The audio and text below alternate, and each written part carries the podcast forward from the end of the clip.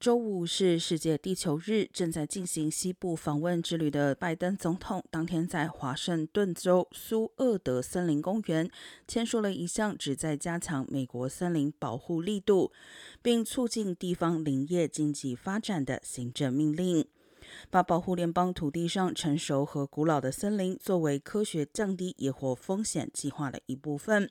以及在全国范围内加强重新造林，以支持当地经济，并确保在未来几年保留森林生态系统和可持续的林产品供应，停止国际森林砍伐等，以兑现拜登政府在联合国气候变化大会上所做出的承诺。